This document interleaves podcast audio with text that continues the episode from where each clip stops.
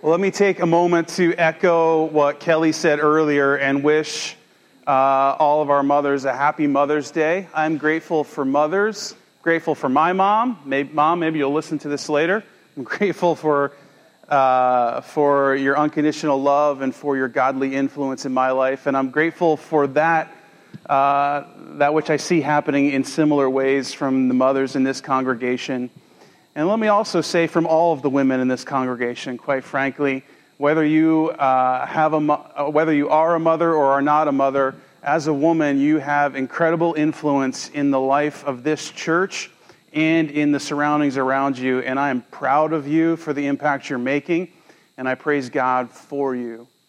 And then I also recognize that uh, a day like today is difficult for many because you are processing loss or you are processing grief or you are processing a difficult or strained relationship either as a mother to a child or as a child to a mother. And I want you to know that that is not how God intended it to be. Uh, and that as a church, we mourn and grieve with you and pray for God's peace to rest deeply on you and for Jesus uh, to lead you into places uh, of wholeness as well. So, whatever season of life you find yourself in on a day like today, we are grateful that you're a part of this congregation, and I am privileged to live life and to serve Jesus alongside of you. This morning, we are jumping back into 2 Samuel. We are nearing the end of this book. For some of you, you're saying, oh no. And then for the large majority of you, you're saying, finally. Right? I get it. It kind of gets laborious here towards the end. And quite frankly, we keep repeating the same storylines over and over again. Second Samuel, towards the end, gets a little bit like one of those bands, you know, when you hear them on the radio, you know who they are, but you're not sure which song it is because they all sound the same, right? You know some of those bands, right? Or maybe it's like the, the news. I used to watch the news when I was younger, and my, my parents watched the news religiously. And I stopped watching the news because the news felt like the same thing over and over and over again, right? All that's wrong in the world, and then you take it in for 30 minutes. They have one little nice story. Then you get to the weather.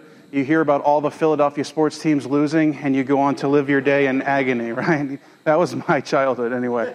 And so, uh, 2 Samuel feels a little bit like that. It seems like the same story is repeating itself over and over again, and especially as we get here in chapter 20, because if you've been following along with us, either here or, or online in some way, you know that last week we talked about uh, David returning to Jerusalem as king. After Absalom's rebellion is put down, David is received back as king. And there's a sense in which we feel like maybe this kingdom, which started with so much hope and had been so broken because of David's, quite frankly, uh, broken humanity, uh, maybe this thing could get put back on track finally. And what the storyteller wants us to know by putting chapter 20 right here is any hope we have for that, either as a, uh, a resident of Israel in the days of David or as a reader of the story much later, any hope we have of things being put right under the leadership of David is gone because the storyline is going to play itself over and over again. So, 2 Samuel chapter 20, if you have a copy of the scriptures, feel free to turn there. Uh, if you don't have one, feel free to just listen along as I read the first couple of verses. It says, Now a troublemaker named Sheba, a troublemaker is a pretty good translation. The, the original Hebrew is a son of Belial, basically means like a not good guy, right? A, a troublemaker named Sheba, son of Bichri, a Benjamite, happened to be there. Uh, this talks about the, this area of Gilgal, right across the Jordan River, where David is being received by all of Israel. This guy Sheba is there, and this is what he shouts with a trumpet. He says, We have no share in David, no part in Jesse's son, every man to his own tent in Israel. So all the men of Israel deserted David to follow Sheba, son of Bichri. But the men of Judah stayed by their king all the way from the Jordan to Jerusalem. When David returned to his palace in Jerusalem, he took ten concubines he had left to care. Uh, he had left to take care of the palace and put them in a house under guard. He provided for them, but had no sexual relations with them. They were kept in confinement till the day of their death, living as widows. Strange little pericope here. that relates back to when Absalom took over the palace, you remember? And he took the concubines as his own, and in, in that way corrupted that area. Verse 4 Then the king said to Amasa, Summon the men of Judah to come to me within three days and be here yourself. You remember, Amasa is who David has now appointed to be the leader of all the armies in Israel. He had given that job that used to belong to Joab. He had now given it to Amasa, probably for two reasons. First is that he probably doesn't trust Joab anymore. Remember, Joab's the one who killed Absalom, even though David told him not to. And Joab really has a history of doing what he thinks is best, uh, whether or not David agrees with him. And probably the death of Absalom for David was a bit of a last straw for Joab. And secondarily, David also appointed Amasa king, or, uh, leader of the whole army because he was trying to reunite the people. And strangely enough, Amasa was the leader of the whole army under Absalom, right? And so David thought, well, if I give this guy this job, maybe we can reconcile. And what we'll find out in the story is he shouldn't have given the job to either of these guys. So the king said to Amasa, Some of the men of Judah, we are going to go after Sheba. But Amasa went to, when Amasa went to summon Judah, he took longer than the time the king had set for him. So David said to Abishai, Now Sheba, son of Bichri, will do us more harm than Absalom did. So take your master's men, pursue him. He's saying, well, We can't wait for him to get the army together. Take my closest royal guard and troops and go after him. He'll find fortified cities and escape from us if we don't. Verse 7 So Joab's men and the Cherethites and the Pelethites and all the mighty warriors went out under the command of Abishai. They marched out from Jerusalem to pursue Sheba, son of Bichri. While they're at the gate, the great rock in Gibeon, Amasa came to meet them, and Joab was wearing his military tunic. And strapped over it at his waist was a belt with a dagger in its sheath. And he stepped forward, and it dropped out of his sheath. Uh, the, the, the storyteller, as we keep reading here, is, is writing that sarcastically, right? He stepped forward and dropped out of its sheath. Joab said to Amasa, Hey, how are you, my brother? And Joab took Amasa by the beard with his right hand to kiss him. And Amasa was not on his guard against the dagger in Joab's hand. And Joab plunged it into his belly, and his intestines spilled out on the ground. Without being stabbed again, Amasa died. Happy Mother's Day. Then Joab and. And Joab and his brother Abishai pursued Sheba, son of Bichri. One of Joab's men stood beside Amasa and said, Whoever favors Joab and whoever is for David, let him follow Joab. And Amasa lay wallowing in his blood in the middle of the road, and the man saw that all the troops came to a halt there. Uh, when he realized that everyone who came up to Amasa stopped, he dragged him from the road into a field and threw a garment over him. And after Amasa had been removed from the road, everyone went on with Joab to pursue Sheba of Bichri. We'll stop reading there. Let me just summarize the rest of the story. They find him holed up in a city, and there is a woman in the city who negotiates so that the army of David won't come and destroy the whole city. They give up Sheba. Sheba's head is cut off, and the rebellion is ended, and Joab is allowed to maintain leadership over David's army. Now, I suggested to you that this is a repeating story, right? Because we just dealt with the rebellion, and now here we are again dealing with the rebellion. And the truth is that it seems like there's one obvious rebellion, but I would suggest to you this morning there are actually two rebellions going on in 2 Samuel chapter 20. One that's pretty overt, led by a guy named Sheba, and one that's a little more subtle, led by a guy named Joab. And with, uh, with the hope that you'll stick with me through the whole thing, let me give you the end here at the beginning. And that is that I believe we will associate ourselves with one or the other. That we tend to be Sheba type people, or we tend to be Joab type people. That in our relationship to Jesus as our king, we tend to either be people who are overtly push away his rule, or people who much more subtly push away his rule. So let's talk about this a minute. The story of David is, is pointing us here in chapter 20 to realize that, that things are just as awful in the kingdom of Israel as they were before the rebellion of Absalom. And so, even with David's great return and seemingly great victory, Israel is in tatters, and, and the rebellion and the rebelliousness of the people are at paramount highs. In many ways, if you're familiar with Old Testament history, what's going on in 2 Samuel chapter 20 looks an awful lot like the book of Judges, where it says that everyone is doing what is right in their own eyes. They come back to God and then they leave God. They do what's right in their own eyes. And there's this similar sense that the storyteller who thinks, who assumes that we've been reading the whole story of God up to this point, our minds are meant to go back to this, this reality that, that ultimately led the people to want a king and to realize that even with this great King David, human, humans left to their own devices always end up in the same kind of situation. So Sheba leads a, a very external, very overt rebellion against David. He says, We have no share in David. What is he saying? Well, there's 12 tribes of Israel. David comes from one of them, so why should the rest of the tribes of Israel follow this guy? After all, can't we do our own thing? And so he says, Hey, if you're not part of his tribe, let him do his own thing. What's good for him is good for him, but it's not necessarily good for everyone. And we're going to go back to our own tents and we're going to do our own thing. And in so doing, moves against God's desire that all of Israel would be God's collective people. God never called them to be separate tribes, He called them to be one people. And Sheba moving against this and moving against David's rule in this way. And even though at the end Sheba's rebellion leads to his ultimate demise, we are left as readers to come to the simple conclusion that under David's leadership, as a nation under King David, there is really no hope for unity moving forward. And then we get to Joab, right? We mentioned earlier that Joab's rebellion is much more subtle.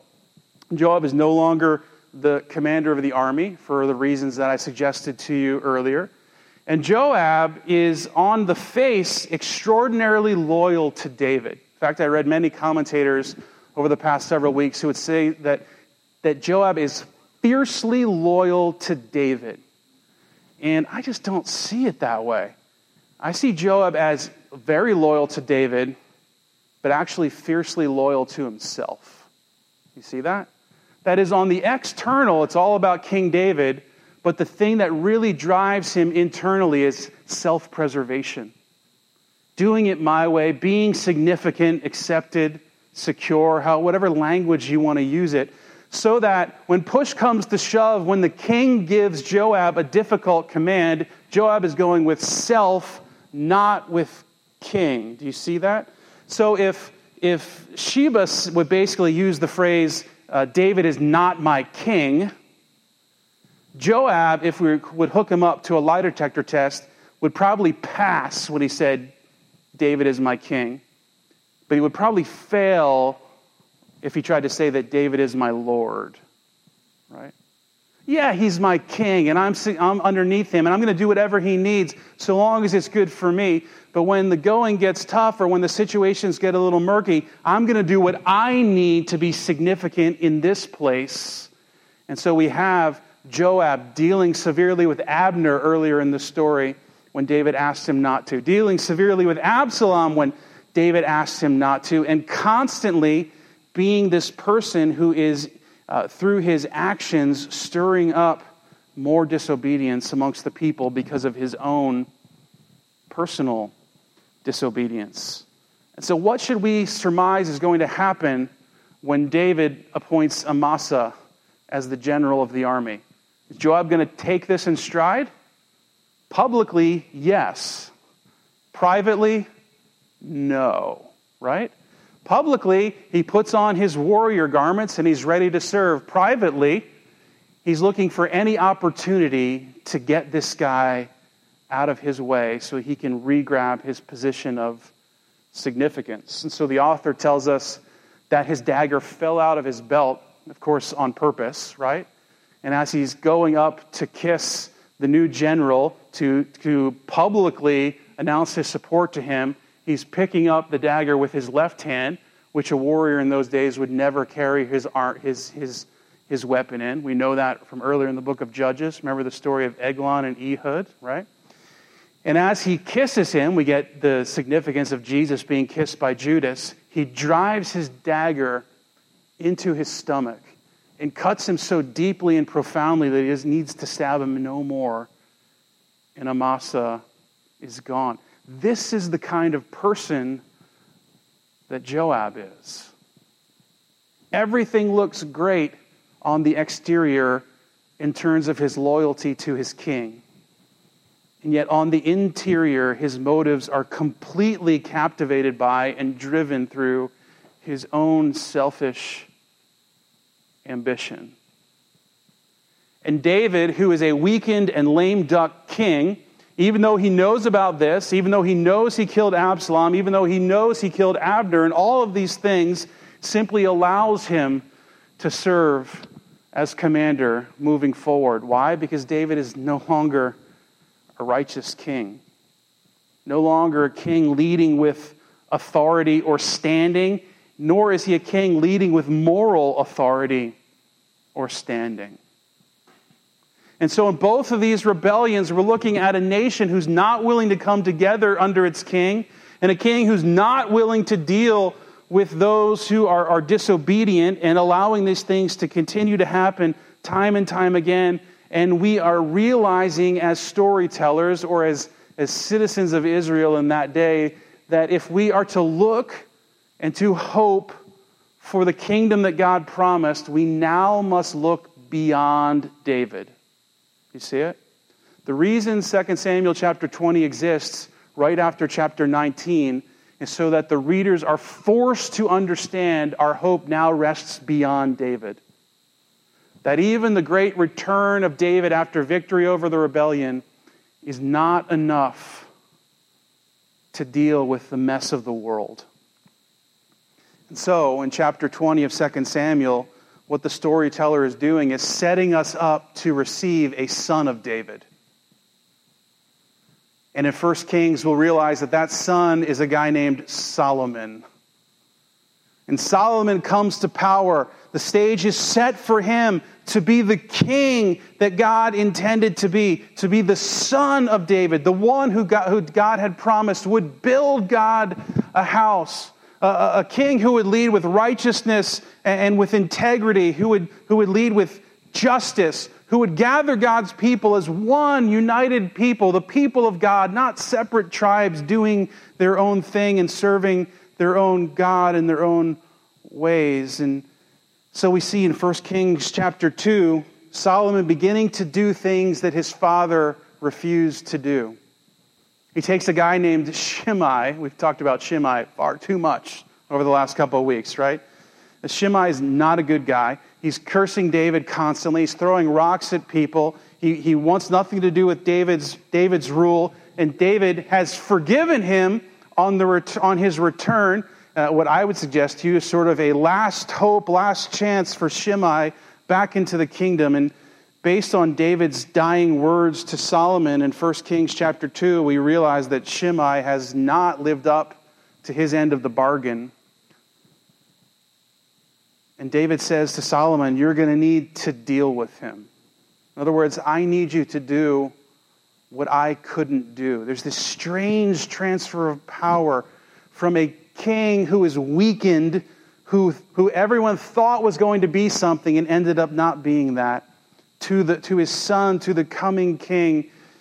And of course, Solomon deals with Shimei.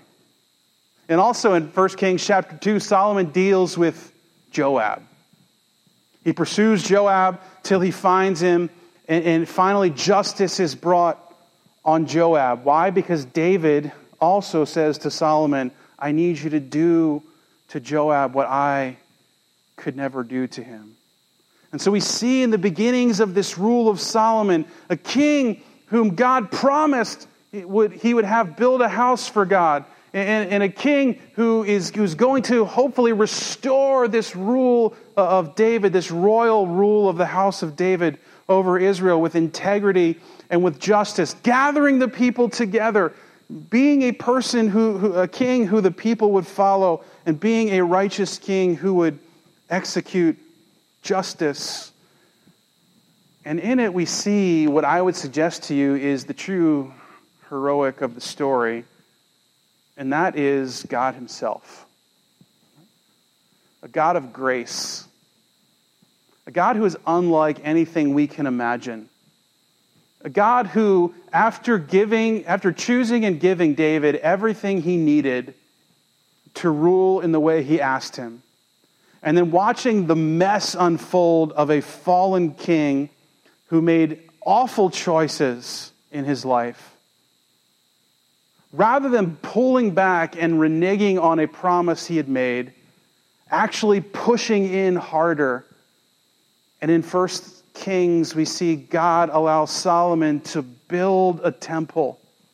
And God comes and dwells with his people. Think about this for a minute.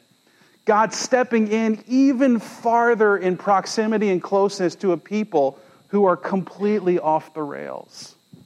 This is our God a God of grace whose actions toward us are not dependent upon our actions toward Him. And in Solomon, we see hope. Now, you should read 1st and 2nd Kings, but in case you don't want to, let me let you in on a little secret. Solomon, just like his dad, turns out to be everything we hoped he wouldn't be. Right? And we find in Solomon is that he is not the antidote to the sickness of David. He's actually just as afflicted as his dad was. The storyteller will tell us that Solomon accumulates multiple wives once again all kinds of horses, all kinds of power, multiple wives to people outside the realm of Israel. It, it, leads to all kinds of idolatry within the nation. This king who was supposed to be righteous is now, is now slipping in all of these ways, and it ultimately leads to the king who, who assumes power after Solomon leads to a final and permanent division of the kingdom of God. Do you see it? The two things in Second Samuel chapter 20 that David couldn't do, that we hope that his son Solomon could do, now come even stronger into their fullness. And so I would suggest to you that the storyteller is actually asking us to think even bigger than Solomon. When the storyteller writes 2 Samuel chapter 20, as part of the grand story that he's telling. He wants us to know that we cannot look to David for future hope. But he also wants us to know that we cannot look to Solomon for future hope. That we have to look to another son of David. To a son of David who is not afflicted with the problem of sin in our world. A son of David who will lead with integrity and who is righteous and who will pursue justice in our world. You know, isn't it interesting? Political seasons are upon us, right? And there's like 37 trillion people running for president. Good luck. I, I don't know what to tell you, you know. And all of them are telling you, it will be better under me. The story of the Bible is to remind you it will not be better under them, okay? We always look to the next person because what we're experiencing now, however you perceive it, could be better, right? We'll say it in that way, right? And so we look to the next person, then we get to the next person, and what do we end up doing? Well, the next person is going to make this better, right? And then we look to the next person, and then we look back with with glory over, whoa, it would have been so great if Lincoln was our president or whatever. And we fail to realize that there was all kinds of problems there too, right? That all of humanity is stricken with this problem of pride and of self pursuit and of a lack of righteousness and a lack of an integrity, an inability to be God's representative to the world. And so, into the mess, what should we expect of a God who's known by grace? A God who steps even closer to his people and breaks out of the temple that Solomon built for him. We call it the incarnation. Jesus walks in flesh on the earth with us. All barriers between God and man broken even before a cross. Why? Because the answer to the corruption of our world and the corruption of our soul is the proximity of God to the problem. And every time the situation gets worse, God comes closer. Why? Because his end goal is not judgment, it is restoration of all things. And one of the things that is difficult for us as we continue to live in a corrupt world, right? And as people who have a corrupt souls, is why do we have to wait? Why can't it just be better now?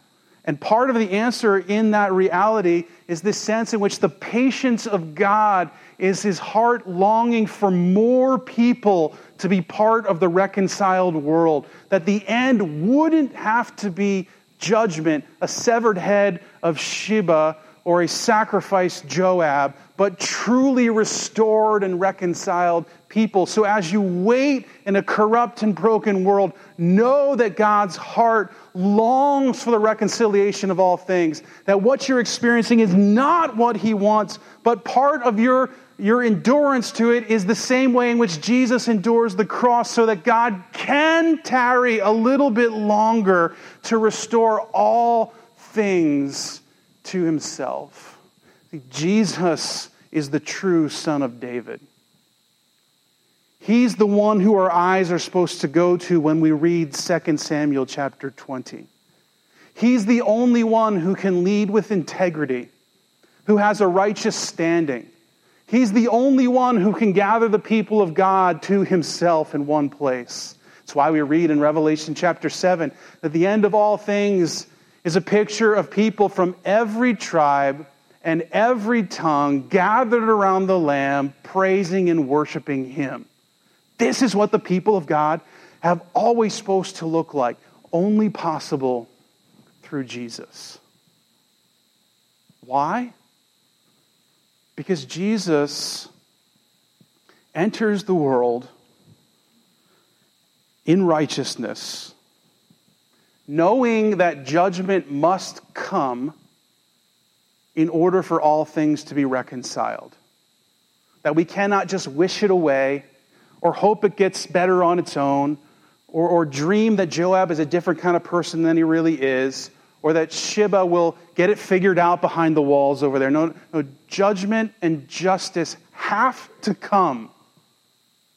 So, how do we reconcile that with a God who's, lo- who's known by love?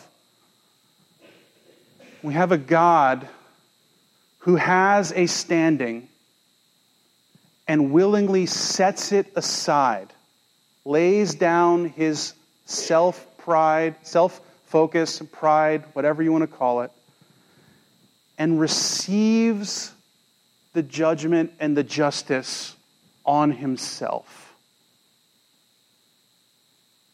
In so doing, opens up the promises of the kingdom of God to anyone who would be joined by, to him. This is the king that we need in 2 Samuel 20. And he's not there. And yet, he is king of all the earth. The glory of God has broken out of the temple. It has moved to the ends of the earth in the person of Jesus and the church that is joined to him. This morning, I need for you to know in the chaos and the corruption of our world, and in the midst of the deep brokenness of your lives, that there is a king who stands close,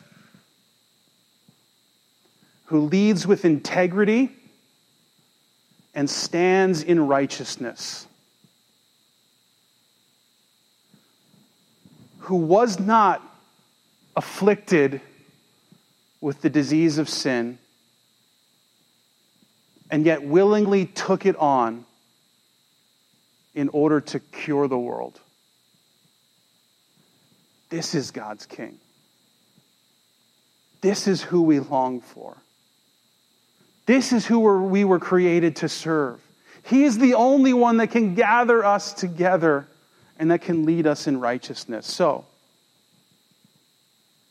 if you are Sheba, and you're saying, You, Jesus people, good for you. I'm going to go do my own thing over here. I've got no stake in Jesus. I plead with you to take a second look. He is not a king like any king you have ever known. He's a king who lays down his life for his people, who does not rule over them with an iron fist, but loves them with a tender heart.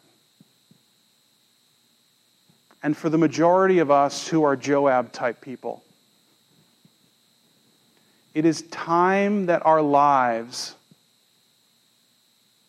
match the king who we claim to serve. We cannot be people who are known by our external affirmation of King Jesus and yet live a life like Joab. I get it. You're not spilling people's intestines in the middle of a road on the way to battle, right? I hope, right? This is not happening. I would say let's talk if you have, but don't, you need to talk to someone else, not me. I don't know how I can do with that, right? But you get it, right? When the going gets tough, when there are hard things asked of us by our King, sometimes to sit down for a minute and let me handle this. Sometimes to step into a hard place. Sometimes to be more loving than aggressive. Sometimes to be more aggressive than loving that's backwards, right? Because sometimes being aggressive is bold love and necessary. If Jesus really is king, then the only answer is yes, I will. And it is more than appropriate to say, I don't know how, I need your help. Those are questions that King Jesus loves to answer in profound ways.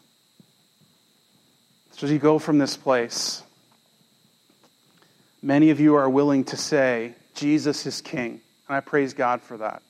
If you're not, would you give him a second look? But let me ask you a really hard question, church. Hooked up to the lie detector test. Are you willing to say that King Jesus is Lord?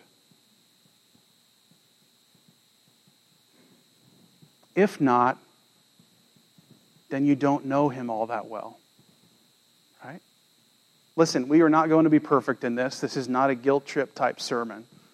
This is a, this is a, a sermon, a talk to my heart and to your heart that urges us to be the kind of people Jesus calls us to be, not because we need to earn something from him, not because he's going to kill us if we don't, but because he deserves it. He's the king that we need, the king that we long for, the one who is setting all things right in our world. Our hearts should be compelled to obedience because of that. And when our flesh wants to go its own way, stop and name Jesus not just as king, but also as Lord. Can I pray with you?